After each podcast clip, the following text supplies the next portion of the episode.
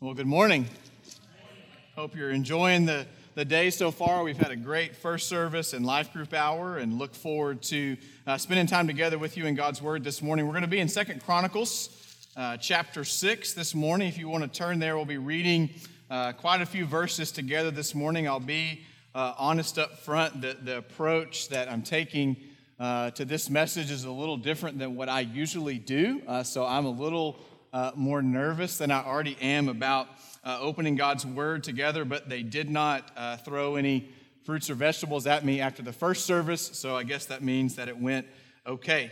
Uh, you may be wondering if you're our guest here today. We want to extend a special thanks. You may be wondering where is uh, Pastor Jeff Berger. Uh, he and some folks from our church and from our area are, are today touring the Holy Land. they've been gone for a little while, have a few days left on that trip, and I understand that uh, at some point during their outings, uh, during their Sunday there, uh, some in the group uh, got to ride uh, some camels. So hopefully, maybe by the end of the week, we'll have a picture, maybe even some video evidence of Pastor Jeff uh, riding a camel as part of his tour of the Holy Land. So he has started a series here three weeks ago entitled His Story. our theme for this, this year, throughout the course of this this calendar year, 2020, at First Baptist is His story, your story.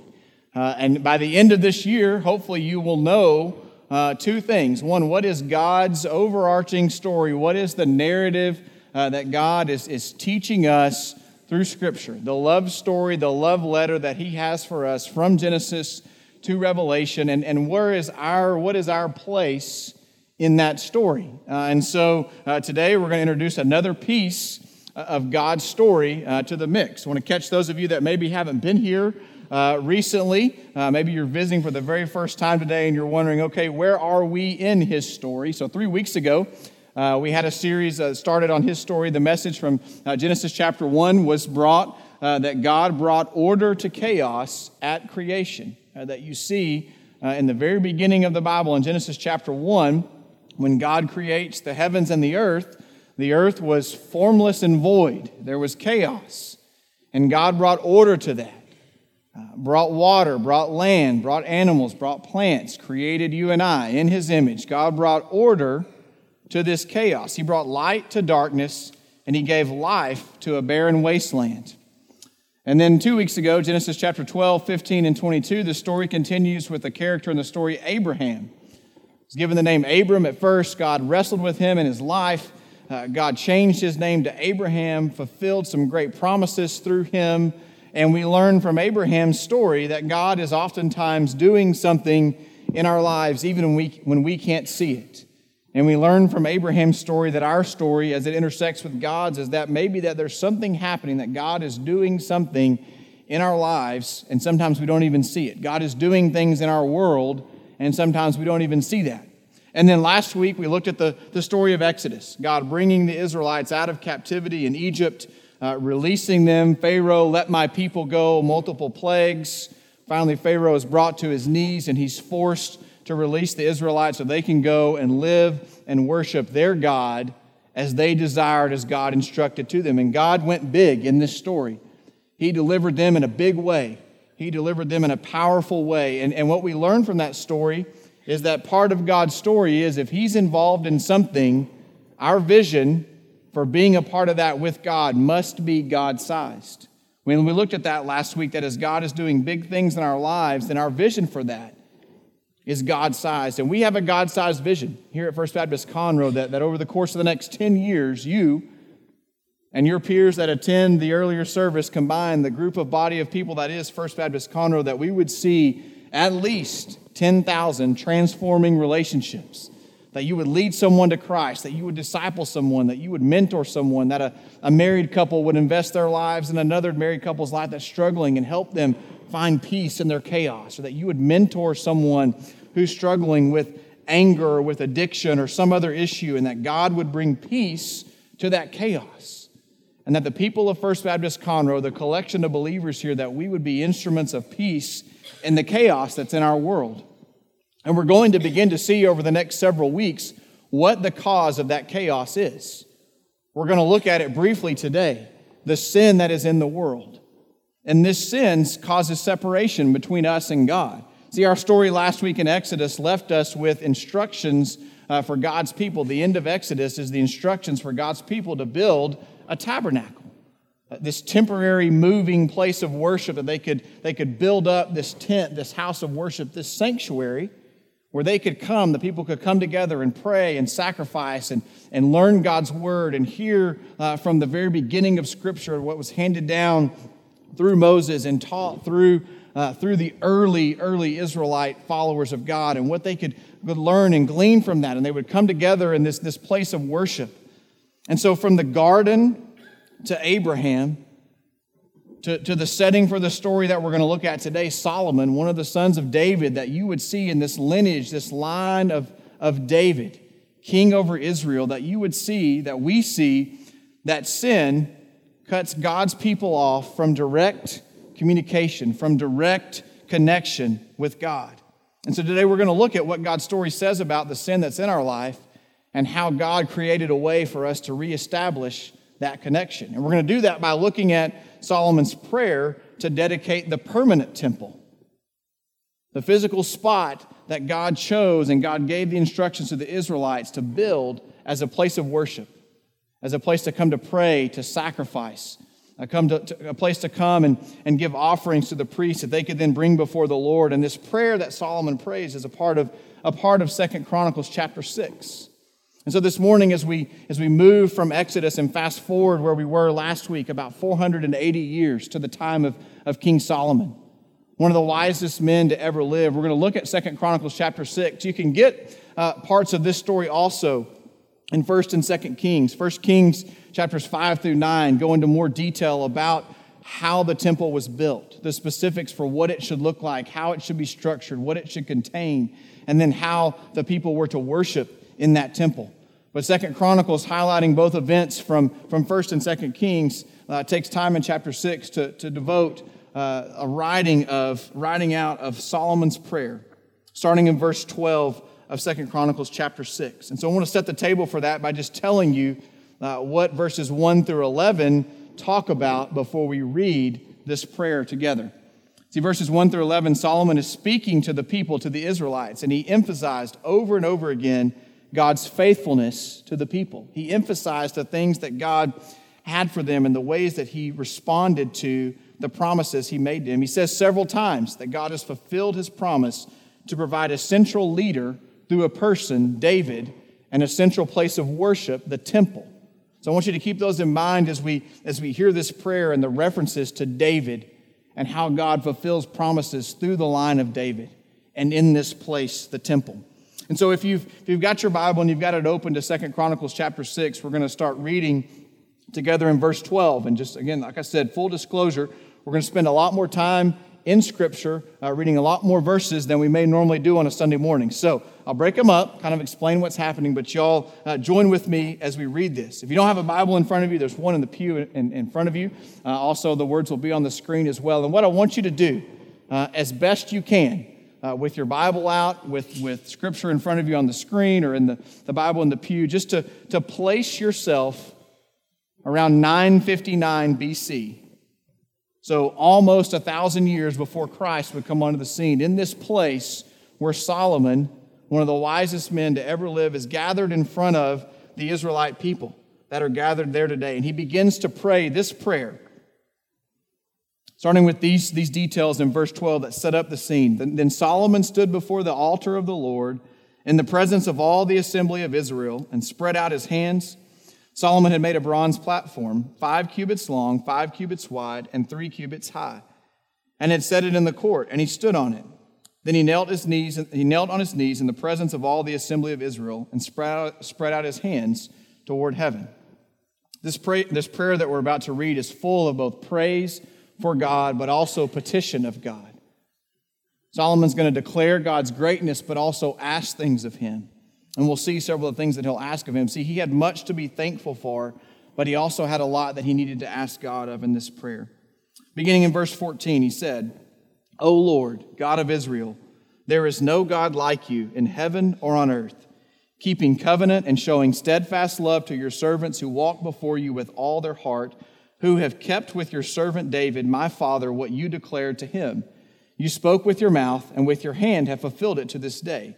Now, therefore, O Lord, God of Israel, keep your servant David, my father, what you have promised him, saying, You shall not lack a man to sit before me on the throne of Israel, if only your sons pay close attention to their way, to walk in my law as, as you have walked before me. Now, therefore, O Lord, God of Israel, let your word be confirmed, which you have spoken to your servant David. I just want to take a look at these four verses, 14 through 17. See, Solomon is highlighting that God's promise to David has been fulfilled. One of his sons, one of his offspring, Solomon, would be the one to fulfill the promise that there would be a temple, a place of worship built. And so you have a person, David, and you have a place, the temple, where God is fulfilling these promises. And they've come together at this place on this day in the person and the prayer of King Solomon. Continues on in verse 18. But will God indeed dwell with a man with man on the earth? Behold, heaven and the highest heaven cannot contain you. How much less this house that I have built? Yet have regard to the prayer of your servant and to his plea, O Lord my God, listening to the cry and to the prayer that your servant prays before you, that your eyes may be open day and night toward this house, the place where you have promised to set your name that you may listen to the prayer and that your servant offers to, that your servant offers towards this place. And listen to the pleas of your servant and your people Israel. When they pray toward this place and listen from heaven your dwelling place when you hear forgive. Now i could probably take the easy way out and we could stop the text right there uh, and begin to talk about how this applies to you because solomon takes just a few words and summarizes his entire prayer at the end of verse 21, he says, When you hear, forgive. And so we have a person, David, a place, the temple, and Solomon there asking God, When you hear, forgive. See, the sum of the substance of this whole prayer is summarized in those words when you hear, forgive. And Solomon is going to repeat those words which, with each of the following petitions that he has for God. Starting in verse 22 if a man sins against his neighbor and is made to take an oath and comes and swears his oath before your altar in this house, then hear from heaven and act and judge your servants, repaying the guilty by bringing his conduct on his own head and vindicating the righteous by rewarding him according to his righteousness. The first thing that, that, that Solomon petitions God for is, is a relational request. He's asking that when, when God hears what's happening between the people, that he would judge accordingly, and those that deserve judgment would get it, and those that don't wouldn't. There in verse 23, he says that the, the, the guilty would have his conduct brought on his own head, and the righteous would be vindicated by rewarding him according to his righteousness. then we see in verses 24 and 25 if your people Israel are defeated before the enemy because they have sinned against you, and they turn and acknowledge your name and pray and plead with you in this house, then hear from heaven and forgive the sin of your people Israel and bring them again to the land that you have given, that you gave them and to their fathers. Solomon's worried that the Israelites might be defeated by enemies, and that defeat might be a result of their sin. And so he's petitioning on their behalf that, that God would deliver them from that, and God would protect them from that, and that God would, would cause, would allow Israel not to be defeated by enemies. Then he moves to talk about the, the very lifeblood of their, of their existence, the rain that they need, and the way that they need to take care of their crops and their land. In verse 26, he says, When the heaven is shut up and there is no rain because they have sinned against you, if they pray toward this place and acknowledge your name and turn from their sin when you afflict them, then hear in heaven and forgive the sin of your servants, your people Israel, when you teach them the good way in which they should walk, and grant rain upon your land which you have given to your people as an inheritance. Verse 28, continuing, if there is famine in the land, if there is pestilence or blight or mildew or locust or caterpillar, if their enemies besiege them in the land at their gates, whatever plague, whatever sickness there is, whatever prayer, whatever plea is made by any man or all your people Israel, each knowing his own affliction and his own sorrow, and stretching out his hand toward this house, the place, the temple, then hear from heaven your dwelling place and forgive and render to each whose heart you know according to all his ways. For you, you only know the hearts of the children of mankind, that they may fear you and that they may walk in your ways all the days that they live in the land that you gave to our fathers. So, whether it's drought by lack of rain, whether it's a plague, relief from famine, whatever it is that the people are having physical suffering because of, as a result of that, that that would bring on not, not anger, not doubt, but that would bring on a, a sort of a fear, a, a respect, a reverence for God as a provider for them as someone who is, is bringing, as the song we sang today in the worship service, a waymaker. That, that God would be their waymaker and that God would provide a way for them to exist and to survive. Then he moves on and talks again about battle and victory. Starts talking in verse 32. Likewise, uh, when a foreigner who is not of your people Israel comes from a far country, for the sake of your great name and your mighty hand and your outstretched arm, when he comes and prays toward this house, hear from heaven your dwelling place, and do according to all for which the foreigner calls to you, in order that all the peoples of the earth may know your name and fear you, as do your people Israel, that they may be called to know that this house is the, the house that I have built is called by, by your name. And then verse 34 if your people go out to battle against your enemies, by whatever way you shall send them, and they pray to you toward this toward this city that you have chosen and the house that I have built for your name, then hear from heaven their prayer and their plea and maintain their cause. See, we see first the call for victory in battle, and then we see the opportunity for those that, that are outside the body of, of people that are the Israelites, those that are foreigners, those that are non Jews, non Israelites, that they may too have an opportunity to pray to this God, and that there would be a way provided uh, for them as well. And then he says this about others, verse 36 that they sin against you, for there is no one who does not sin. You are angry with them and give, give them to an enemy, so that they are carried away captive to a land far or near. Yet if they turn their heart in the land to which they have been carried captive and repent and plead with you in the land of their captivity, saying, We have sinned and have acted perversely and wickedly, if they repent with all their mind and with all their heart in the land of their captivity to which they were carried captive, and pray toward their land, which you gave to their fathers, the city that you have chosen, and the house that I have built for your name, then hear from your heavenly dwelling, from your heavenly dwelling place, their prayer and their pleas, and maintain their cause, and forgive your people who have sinned against you. We, begin to see the, the, the, the way that God's story opens up uh, to you and I in this verse, in these verses 36 through 39, we begin to see that, that sin is, a, is, a, is an essential part of the human condition. And there will be those inside uh, the Israelite faith, the Israelite body that would sin against God. And there are those that are outside that body, those that are non Jews, non Israelites, that would sin against God. And that separation uh, that is put between God and man because of sin. And, and Solomon is pleading on behalf of, of his people, but Solomon is pleading on behalf of everyone. Those will turn their hearts towards God. Would you forgive them if they repent? Would you forgive them if they repent? See, in this series, we're talking about God's story. Later on in this year, we'll look specifically at your story. One of our series that we'll be looking at later this year is your story at work. But also, towards the end of this year, will be, there will be a challenge for each of you to think about your story and how you share that story of what God has done, that forgiveness that He's brought in your life. And, and our story is not possible uh, without repentance. There, there is no way for me to have a story without repentance. The only thing that I can bring to God's story is my sin. The only thing that, that you can bring to the table of God's story is your sin. And something has to happen, something has to be done so that you and I can enjoy the place that God prepares for us.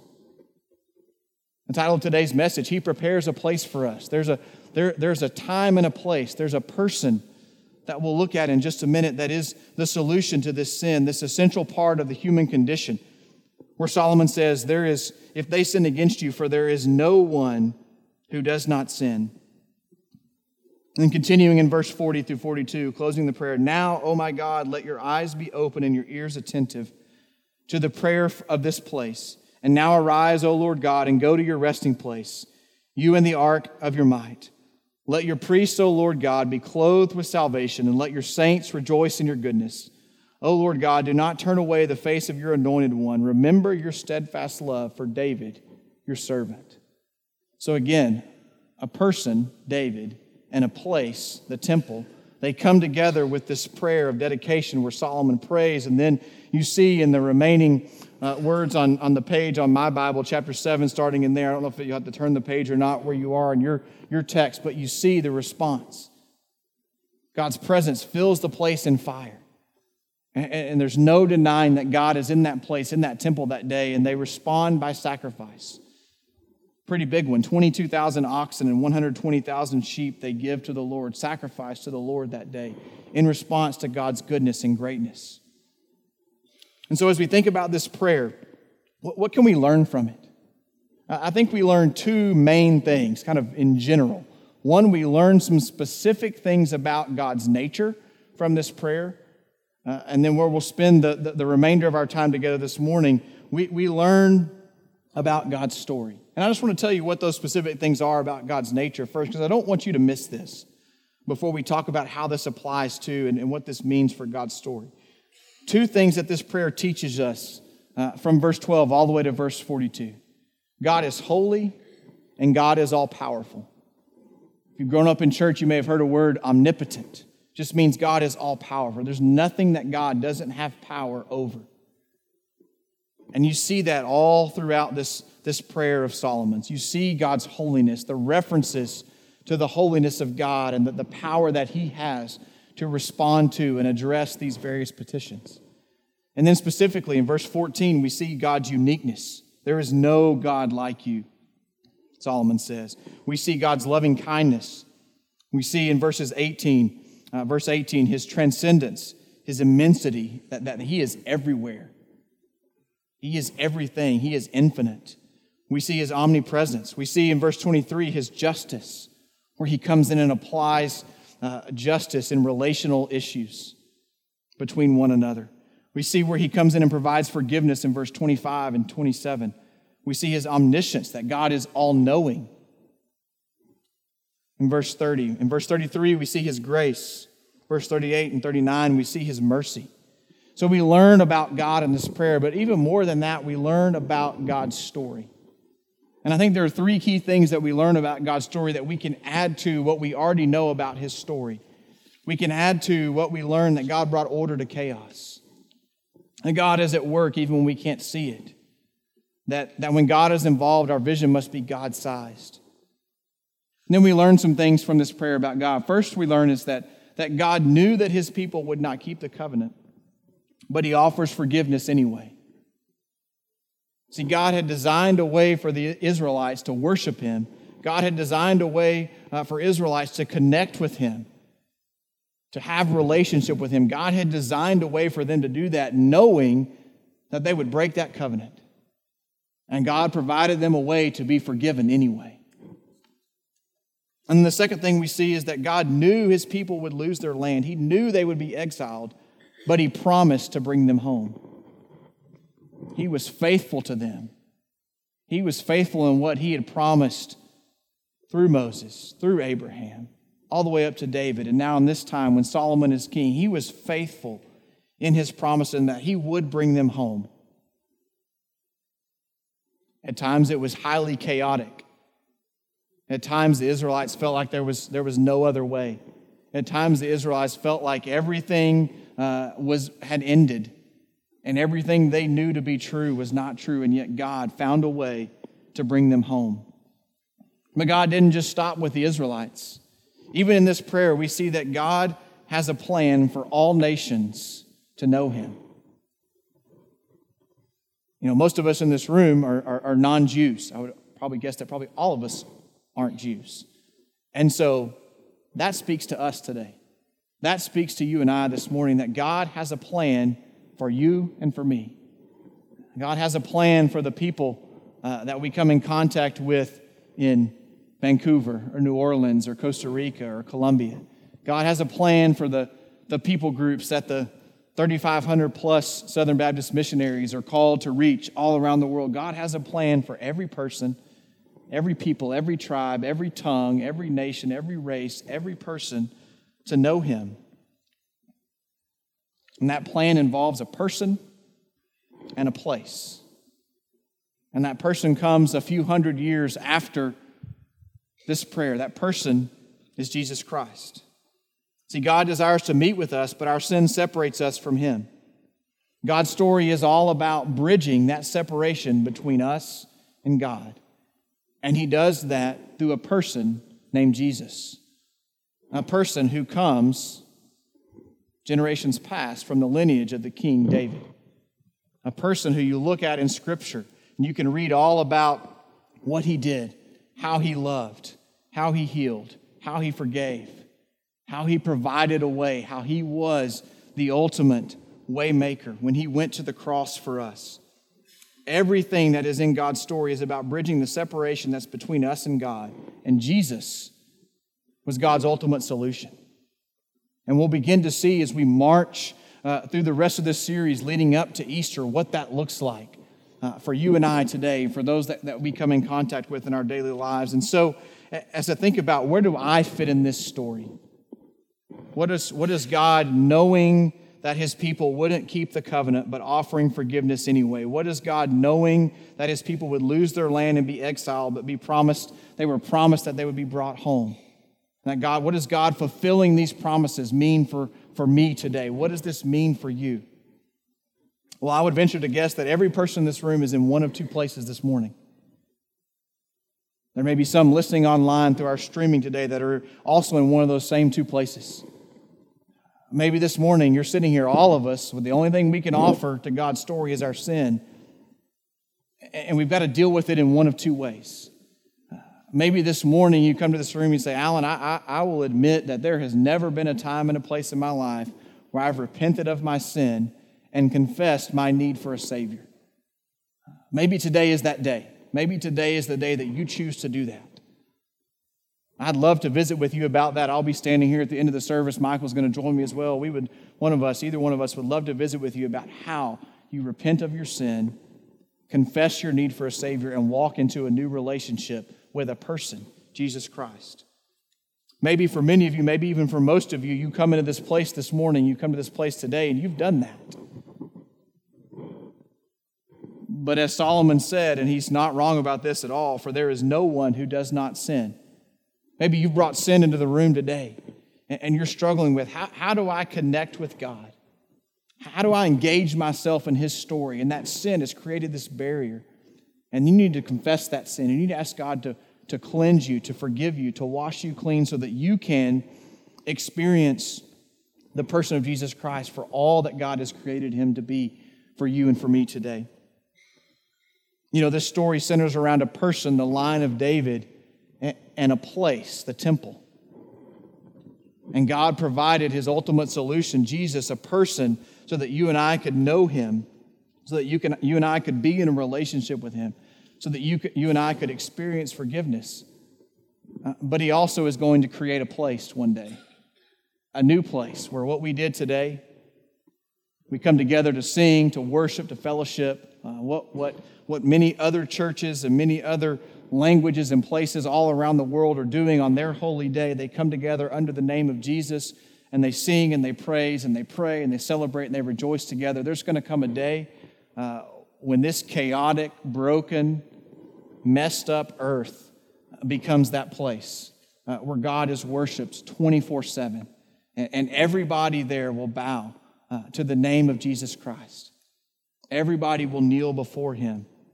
And I just wonder maybe if, if you and I, as we think about God's story and where this is going, obviously we have the end of the story. We can turn to Revelation and we can see and, and read about that glorious day and that opportunity. But I just wonder if maybe right here, right now in this place, maybe there's something holding us back.